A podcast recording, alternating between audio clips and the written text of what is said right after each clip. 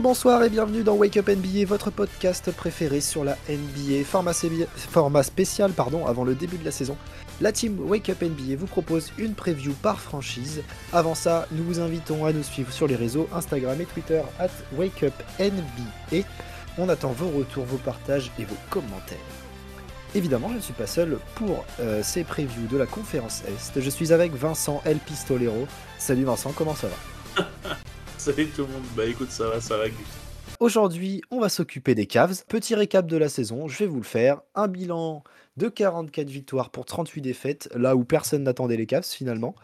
Euh, ça a fait un début de saison hyper intéressant et hyper riche en victoires. Euh, mais euh, en fin de saison, les blessures ont un peu impacté l'équipe, ce qui les a fait descendre dans le play-in. Ils terminent donc à la huitième place de la conférence Est. Pardon. 20e rating offensif.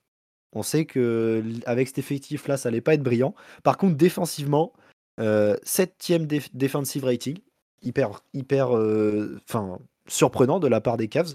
JB Bickerstaff, du coup, qui en début de saison euh, a fait starter le jeune Evan Mobley, rookie, euh, et euh, Jarrett Allen. Donc le mec nous fait un remake des Twin Towers de San Antonio en 2022. Mais ça a marché. Donc sur cette saison, on a aussi l'émergence de Darius Garland qui finit à 21 points, 9 passes, All-Star. Jarrett Allen, 16 points, 11 rebonds, All-Star. Euh, le vrai rookie de l'année, Evan Mobley, en 15 points, 8 rebonds. Je déconne, Scotty Barnes méritait aussi. Et euh, Mark Aden qui finit aussi avec 15 points. Donc euh, au final, on a un starting 5 qui est hyper, hyper productif. Une seconde unit un peu plus légère. Sexton n'a joué, lui, que 11 matchs au final. On a aussi Kevin Love, du coup, qui retrouve un peu l'envie de jouer après ces quelques années de, dur labeur du côté des Cavs post-Lebron.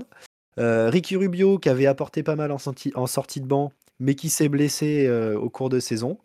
Euh, et on a aussi Caris Levert en provenance de Indiana avant la trade deadline, qui a montré des choses intéressantes malgré quelques problèmes de santé qui l'ont fait manquer ce, quelques matchs. Et du coup, sur la fin de saison, ça a été un peu plus compliqué avec les blessures pour les Cavs. Est-ce que tu as d'autres choses à ajouter? Ah oui, du coup, euh, play-in tournament.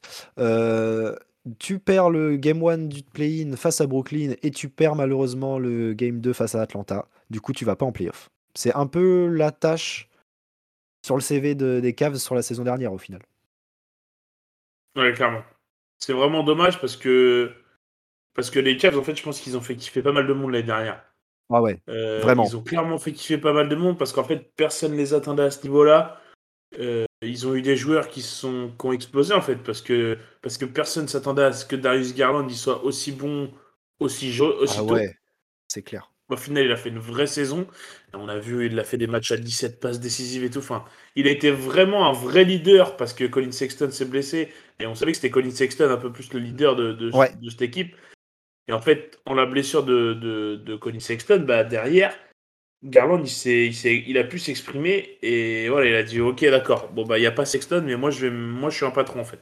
C'est ça. Et euh, ça a été euh, la révélation de l'année en fait sur, euh, sur la saison 2021-22, toute équipe confondue. Vraiment, Darius Garland, il fait partie des meilleures découvertes. incroyable. Vraiment, il a été hyper impressionnant. il, il a vraiment fait une grosse saison. Et en fait, c'est lui qui a été le fer de lance de, Cleveland en fait la saison dernière. Parce que après derrière, euh, bah, les joueurs qui, il y, avait des joueurs de basket parce que parce que la raquette Mobley, euh, Allen, les deux ont fait du gros taf. Défensivement déjà c'était compliqué. Hein. Quand t'allais à Cleveland, bah, tu savais que t'allais pas mettre 150 points, hein, euh, clairement. C'est sûr. en sortie de banc, Mark Allen qui a porté ses minutes, Kevin Love qui donnait ses minutes. L'apport de de Caris Levert qui a montré des très bonnes choses quand il est arrivé. Clairement. Euh, et qui va et qui a amené aussi un peu de, de une, arme offensive supplémentaire en fait parce que c'est vrai que c'est un scoreur ce gars-là. Exactement. Donc euh, et puis c'est surtout qu'il manquait un peu de, de, ça là parce que Mobley et Jared Allen c'est des mecs qui vont mettre des points parce que les autres vont créer pour eux mais c'est pas forcément des mecs qui vont créer et qui vont qui vont scorer forcément tout seul en fait. Ouais, c'est ça. Donc euh, donc c'est pour ça que l'ajout de Caris Levert était intéressant.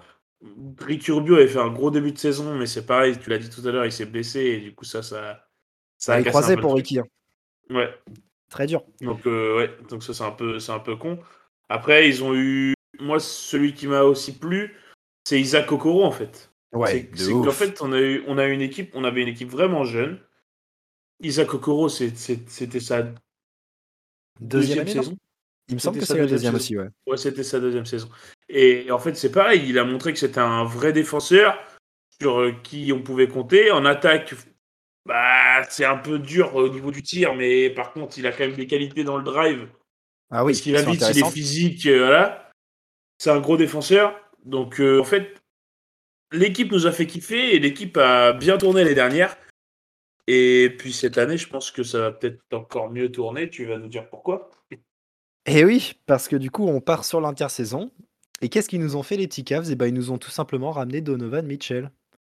Eh oui, ils ont juste envoyé Sexton et Markkanen et des pics.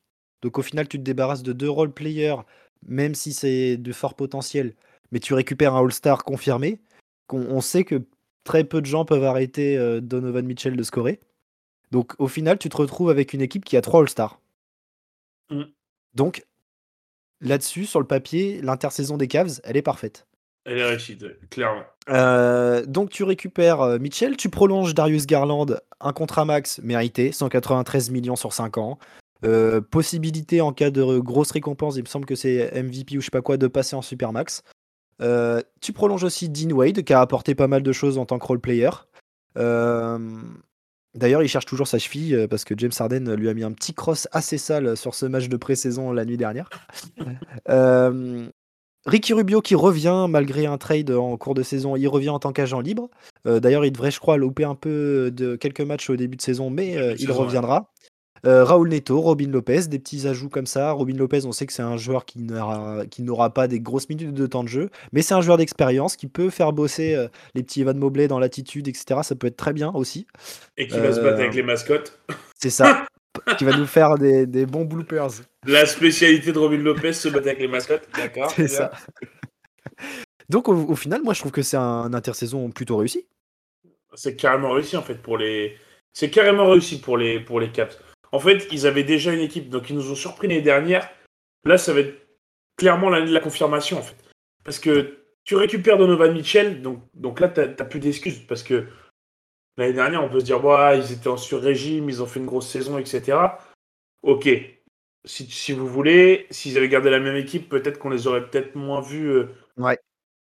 autant aussi haut. Mais là, avec l'arrivée de Donovan Mitchell, qui est un All-Star confirmé, qui est un joueur qui a fait des playoffs, qui a, qui a fait des cartons en playoffs.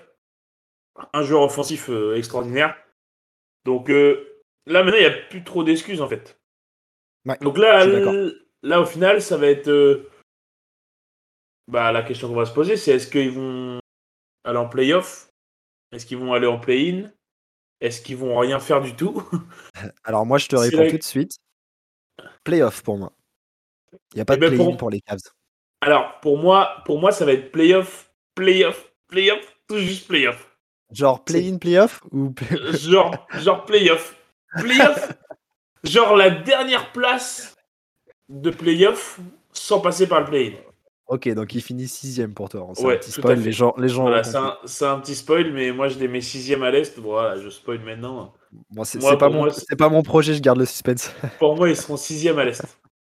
Euh, Parce qu'en fait, moi, sixième à l'Est aussi, parce que les équipes qui sont devant, en fait, je pense que c'est, même si avec l'ajout de Donovan Mitchell et, qui vont avoir une équipe vraiment complète, les équipes au-dessus, la française va être extrêmement relevée cette année.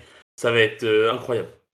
Moi, je pense que c'est, c'est la bonne année pour les Cavs pour se faire un vrai nom en tant que contender, enfin, futur contender, en tant qu'équipe à prendre en compte et une équipe qu'on respecte. Euh, tout simplement, du coup, playoff, pourquoi? Parce que 3 All-Stars, tout simplement, et peut-être 4 d'ailleurs, parce qu'au final, euh, Evan Mobley, il, joue, il peut jouer à un niveau All-Star, au final. Mmh. Donc, tu as 4 calibres All-Star dans cette équipe, avec une identité de jeu qui va pas changer, ça va être de la grosse défense, et justement, tu combles tes lacunes offensives en ramenant l'un des meilleurs attaquants au poste 2 de la ligue, au final. Donc, quoi demander de mieux? Tu perds Mark Cannon, qui est pas un grand défenseur, donc qui amène un peu de spacing parce qu'on sait qu'il peut être dangereux. Colin Sexton qui a été blessé toute la saison dernière. Pour moi, le fit, il est ultra bien géré de la part des Cavs et je pense que ça va matcher direct. Il y a une interrogation, Mitchell Garland. Est-ce que pour toi, ça match tout de suite? Est-ce que c'est compliqué de laisser la balle dans les mains de Garland en faisant accepter à Mitchell d'être un peu moins créateur? Je pense qu'il est capable d'accepter ça. Moi, c'est ça que j'ai un peu peur. Moi, c'est ça que j'ai un peu peur. Je pense que, en fait, j'ai pas trop peur pour Garland parce que Garland, on l'a vu l'année dernière, faire des matchs à 17 passes, euh, c'est un, putain de passeur Darius Garland. Mais c'est quand même un, joueur qui a besoin d'avoir la balle en main. Et, et Mitchell, c'est un joueur qui a besoin d'avoir la balle en main aussi. Donc le problème, c'est qu'il n'y a qu'un ballon. Il y aurait deux ballons, je te dirais, vas-y. vas-y, ça fait tout de suite. Mais malheureusement, il n'y a qu'un ballon. Putain, les règles, les règles du basket ont été mal inventées. Ah, putain, faut vraiment qu'ils changent. un bordel de merde. Euh, donc, euh, moi, j'ai des doutes, en fait, par rapport à ce duo-là. Après, j'ai aucune. Enfin, je pense que ça. Si ça fit, ça va être incroyable. C'est ça. Moi, je crois que ça va marcher. Je pense que mhm. Garland, Garland va diminuer son scoring pour laisser la place à Mitchell. Mais par contre, je le vois bien, par exemple, passer en, en je sais pas, en 15-10 peut-être. Là, il était en 21-8. Ça le voir en 15-10, en fait, je, trouve ça logique après l'arrivée de Mitchell qu'il se transforme en ce genre de joueur. Bien sûr, mais après, euh, moi, j'ai, en fait, c'est plus j'ai peur de Mitchell, de l'arrivée de Mitchell, en fait, parce que Mitchell, Mitchell c'est vraiment un joueur qui crée pour lui-même, en fait. Qui, ses points, il va les scorer tout seul. Il n'a pas besoin de passe, en fait. Et c'est ça le problème, je pense. C'est ça qui peut amener un problème. Et tu penses que pour toi, il n'est pas capable d'aller prendre des tirs euh, en sortie d'écran sur du, des systèmes placés sans avoir la balle dans les mains avant? Bah, moi, c'est ça que justement j'ai peur. Après, je, le souhaite hein, vraiment. S'il arrive, à, s'il arrive à justement à, faire ça et se dire, vas-y, ok, je laisse la boule à Garland et l'autre il va m'envoyer des caviars, bah vas-y, là ça va être du, pain béni et, et, les Cavs vont vraiment faire une grosse saison, je pense, parce que comme tu l'as dit tout à l'heure, c'était vraiment un ajout offensif qui, qui leur manquait. Ah bah oui, clairement. C'est. Moi, je vois, j'ai un autre aspect aussi qu'on peut essayer de voir ensemble et de débattre. Euh, est-ce que quand tu as Garland, Mitchell sur le terrain, tu focaliserais pas le jeu plus sur du sur, sur des, du jeu intérieur avec des rotations et que tu ressors à l'opposé, etc. Plutôt que de laisser la balle, enfin plutôt laisser la balle à Donovan Mitchell une fois que Garland est sur le banc, en fait. Sur cet aspect de je garde la balle et je fais ce que je veux avec. Ouais. Sur une euh, plus ou moins pas seconde unit, mais genre par exemple, premier quart, tu commences, à 6-7 minutes, tu sors Garland, tu peux très bien laisser euh, le, reste du carton pendant 5 minutes à la, balle dans les mains de Mitchell. Mmh tu vois je vois ce que tu veux dire. Ouais, carrément. Et du coup, tu, façon, ce, euh, ce système de jeu où tu es beaucoup plus collectif, etc., avec un peu plus d'ISO quand les rotations commencent à se faire. Mmh tu vois ouais, ouais, carrément. Je pense que ça peut être un, moyen de satisfaire les deux personnes. Enfin, les deux joueurs, et puis tout simplement satisfaire les Cavs aussi, parce que c'est pas que pour eux deux. Je pense que sans leur collectif, les Cavs, euh, ça va être compliqué si tu. Ils ont besoin de ce mouvement de balle, etc. Donc, euh, donc je pense que c'est euh, là que ça a travaillé pour Mitchell et Garland. On part sur un petit prono eh ben, Moi, du coup, j'ai spoilé tout à l'heure, mais du coup. Je donc tu as spoilé sixième Je les vois sixième, euh, ouais. Sans, sans play-in, directement en play-off, mais à la plus haute marche de play-off. Et ben moi, les Cavs, je les vois avantage du terrain au premier tour. Je les vois quatrième de la conférence Est.